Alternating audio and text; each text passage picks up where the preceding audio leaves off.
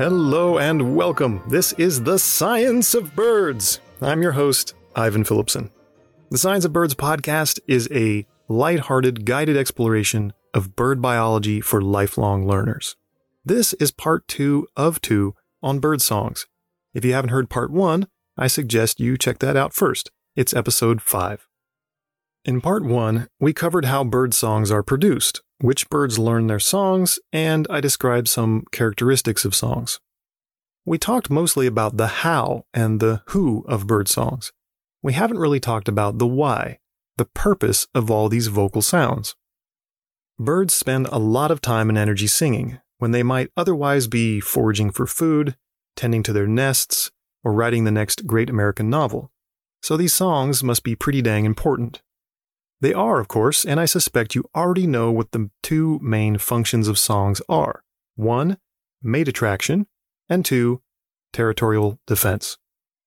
Males sing to attract females so that they can pass on their genes to the next generation. Many females also sing, but we know much more about the function of male songs, so let's focus on males for the moment. Across numerous studies, it's become clear that females are attracted by the songs of males of their own species. What exactly are these females cueing in on? It's not always clear. Many birds seem to be able to discriminate subtleties and details in sound that elude us humans. Although this surely varies across species, there is evidence that female attraction can be influenced by the number of songs that a male sings and or his performance quality. Do these or any other characteristics of a male's song accurately reflect his health, vigor, and genetic quality as a father? Scientists might frame the question this way Is song an honest indicator of a male's health or fitness? Research on this has had mixed results. There are cases where there isn't any apparent correlation between a male's song and his vigor. So maybe birds, at least some of them, are sort of blowing their own trumpets when they sing. An impressive song may not always be a sign of good health or genes. Females might be attracted to the song itself with all of its various properties. Many male birds set up and defend breeding territories. Song is a tool for marking the boundaries or the borders of a territory and broadcasting this information. When a male trespasses the territory of another male of the same species, he might be in for serious trouble. But songs can also help minimize aggression and violence, at least when the birds respect each other's space. Males often recognize the songs of the other males in their immediate neighborhood. Neighbors usually tolerate each other. The same can't be said for some shady drifter that just rode into town. Any new bird on the block might be looking to establish his own territory, and this might be seen as a threat, one that must be dealt with. Now, remember that besides these lovely and complex songs, we also have calls. Some species have a dozen or more different sounds they make besides their so called song. These calls can have their own distinct functions. For example, many birds have contact calls, which mated pairs or flock mates use to keep track of each other as they forage. There are calls used only in flight, perhaps to also keep tabs on each other. Males sometimes have specific calls to show aggression towards their rivals. There are also alarm calls that birds use to warn each other about predators. Some birds even have different calls for different predator types to distinguish between flying versus terrestrial predators, for example. So calls are a sort of language and they can serve different purposes.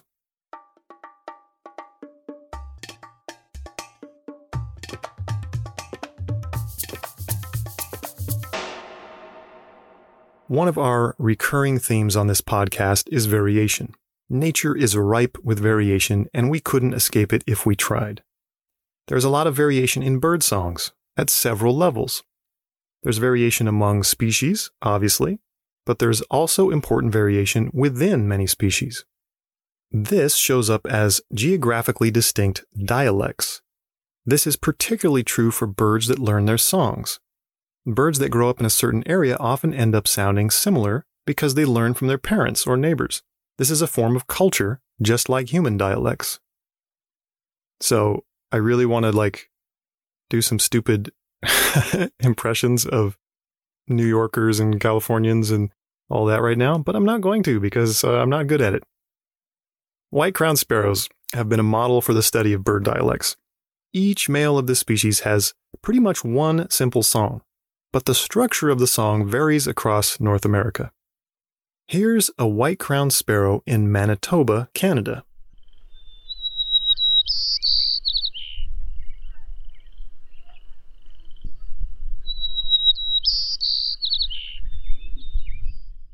And here's one in California, in the US.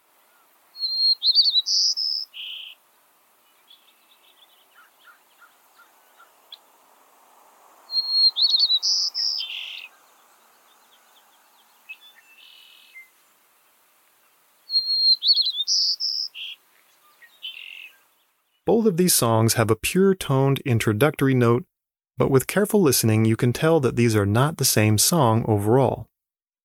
The parts of a species song that get preserved across space and time might be those that are the most attractive and important to females. So the other elements, the ones females don't care as much about, would be under less evolutionary pressure to stay the same. They'd be free to change from region to region, from generation to generation. White crowned sparrow dialects often differ over short distances, as in tens of meters. So this species has many local dialects. Some of these seem fairly stable over time, lasting for decades, while others evolve more rapidly. For an example from a closely related species, a recent study of white throated sparrows in Canada describes how a particular dialect has spread from British Columbia all the way to Ontario in about 20 years. That's almost 2,000 miles or 3,000 kilometers. This is the fastest spread of a song dialect that has ever been recorded. And the researchers don't know what made this song go viral among white throated sparrows. Now, how do we know if two dialects actually reflect two separate species, or at least subspecies? This is a good question because sometimes two species or subspecies that look identical to us anyway, are actually genetically distinct, and their songs can reveal this cryptic diversity. Sometimes dialects are matched by an underlying genetic difference between geographic areas. In those cases, the songs might reflect some hidden species or subspecies diversity. At small local scales, dialects seem to be more cultural and passed on as memes rather than through genes. In other words, these are learned behaviors rather than inherited. In these cases, there wouldn't be any corresponding genetic differences. But sometimes we find two or three dialects at big geographic scales, like on two halves of a continent. These are what we call regional dialects, and they're more likely to represent some actual genetic differences that have accumulated over thousands of years. Perhaps when two populations of one species were separated by huge glaciers during the last ice age. Some birds don't have regional or local dialects. The black-capped chickadee, for example, sings pretty much the same tune all across North America. This one.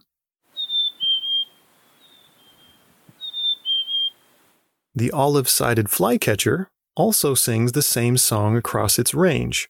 It sounds like he's yelling, Quick, three beers!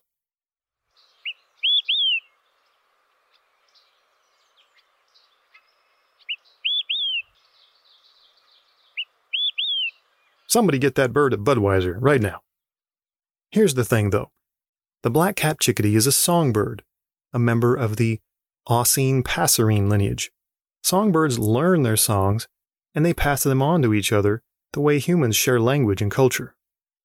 This is why so many songbirds have local dialects. So, why don't these chickadees have dialects? We just don't know. This is an unsolved ornithological mystery. What about that olive sided flycatcher that just can't wait to chug a few brewskis?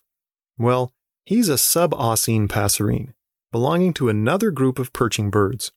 Sub-oscines, you may recall from the last episode, don't learn their songs. They are pre programmed by their DNA to sing their particular songs. It's no surprise then that the olive sided flycatcher has no dialects across its range. Variation is rampant at the individual level as well. Males of many species develop their own unique songs. These are adapted from the songs of their parents or, more often, their neighbors. There's good evidence that many birds can identify each other individually by their songs.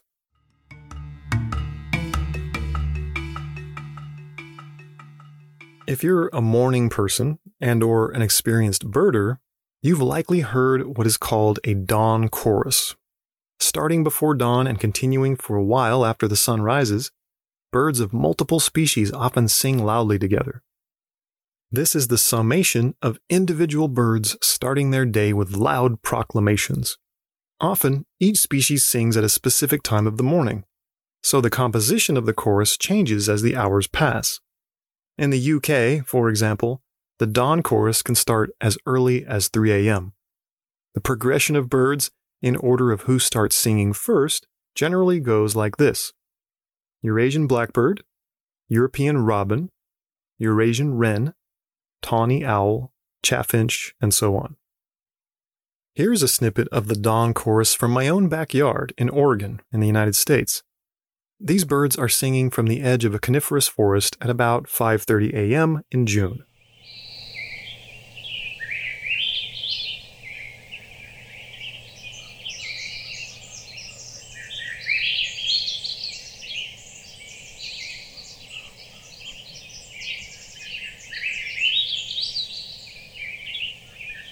A few of the species in that chorus that we're hearing there are Swainson's thrush, western tanager, spotted towhee, and Pacific wren.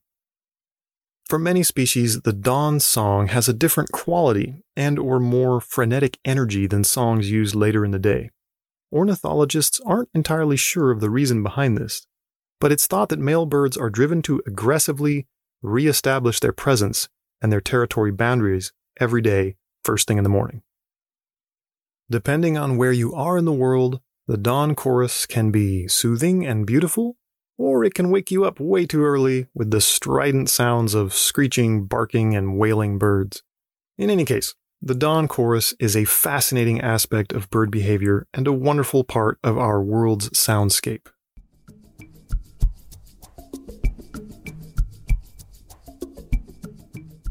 As I mentioned, it's not just males that sing.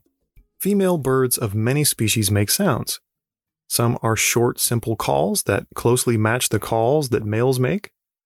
But females of hundreds of species produce more complex songs. This phenomenon is more common in tropical birds. And since a disproportionate amount of birdsong research has focused on temperate species in Europe and America, it's not surprising that many people think that it's only male birds that sing. This is just a geographic bias.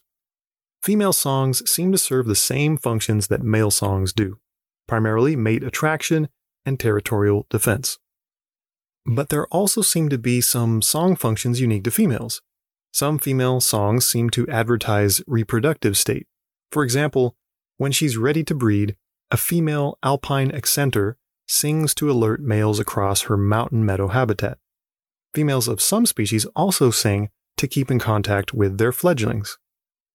Singing males are sometimes joined by their female partners in a duet.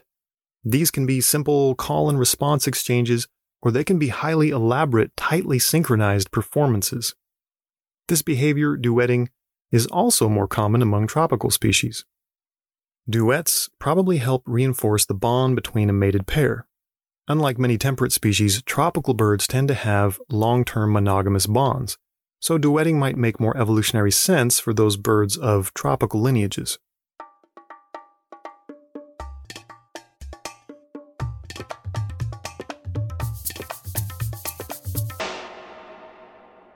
It's estimated that about 20% of the world's songbirds exhibit some level of vocal mimicry.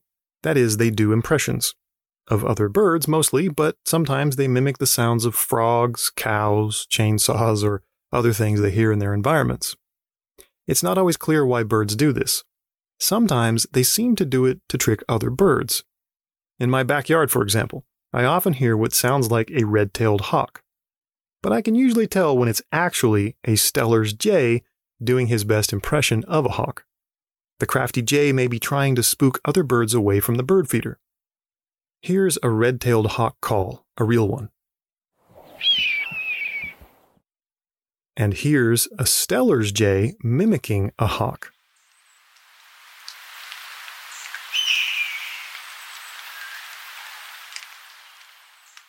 But some of the most impressive mimics don't appear to be trying to trick other species. A male northern mockingbird can have a repertoire of over 150 songs that he cycles through. Many of these songs are borrowed from other species.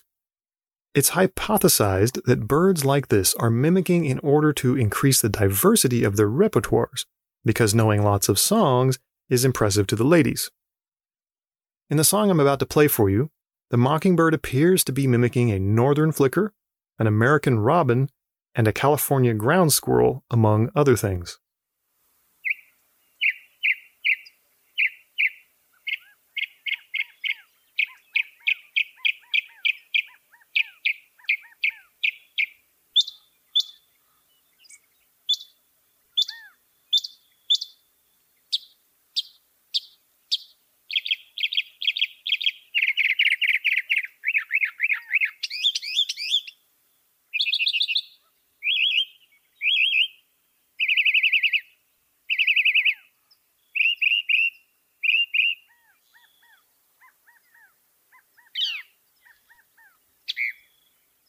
Mockingbirds and thrashers are in the family Mimidae, which has that mime root right there in the name. The starlings, which are also amazing mimics, are in the closely related family Sturnidae.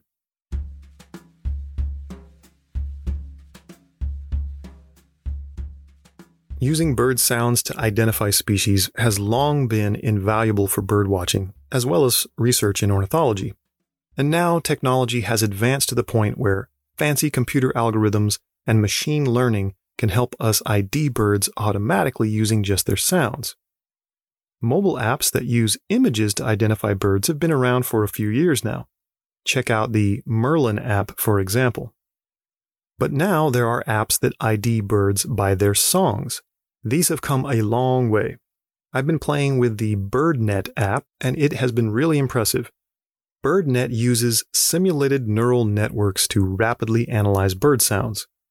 Do I know how simulated neural networks work? I'm not going to lie, I don't. Maybe you do.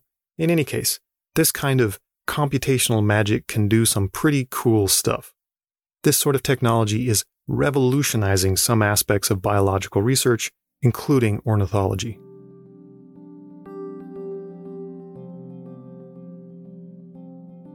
In this episode on bird songs, which is part two of two, we've covered the functions of songs, ways in which songs vary geographically, the dawn chorus, female songs, and mimicry. As usual, there are many more details I could have covered on this topic. But we'll have to do that another time because I have to go stare wistfully into the distance as I wash the dishes. I hope these two episodes of the podcast inspire you to pay some extra attention to the vocal sounds of birds. If you're a relatively new bird watcher, I encourage you to start learning the songs and calls of some common birds in your neighborhood. When you start to recognize species by their sounds, it's really exciting and rewarding. You'll be able to know which birds are around even when you can't see them. This opens up a whole new way of experiencing nature. Thanks so much for listening and learning with me today. With each episode, I hope to make the Science of Birds podcast better and better. I'd love to hear any thoughts or comments you have about the show. Just let me know by sending an email to ivan at scienceofbirds.com. And hey, if you love birds and you want to learn more about their biology, please subscribe to the podcast. You can also see the show notes for this episode, which is episode 6, on the Science of Birds website, scienceofbirds.com on the website, you can tickle me pink by subscribing to our email newsletter. So check out scienceofbirds.com. I'm Ivan Phillipsen, and I will catch you next time. Peace.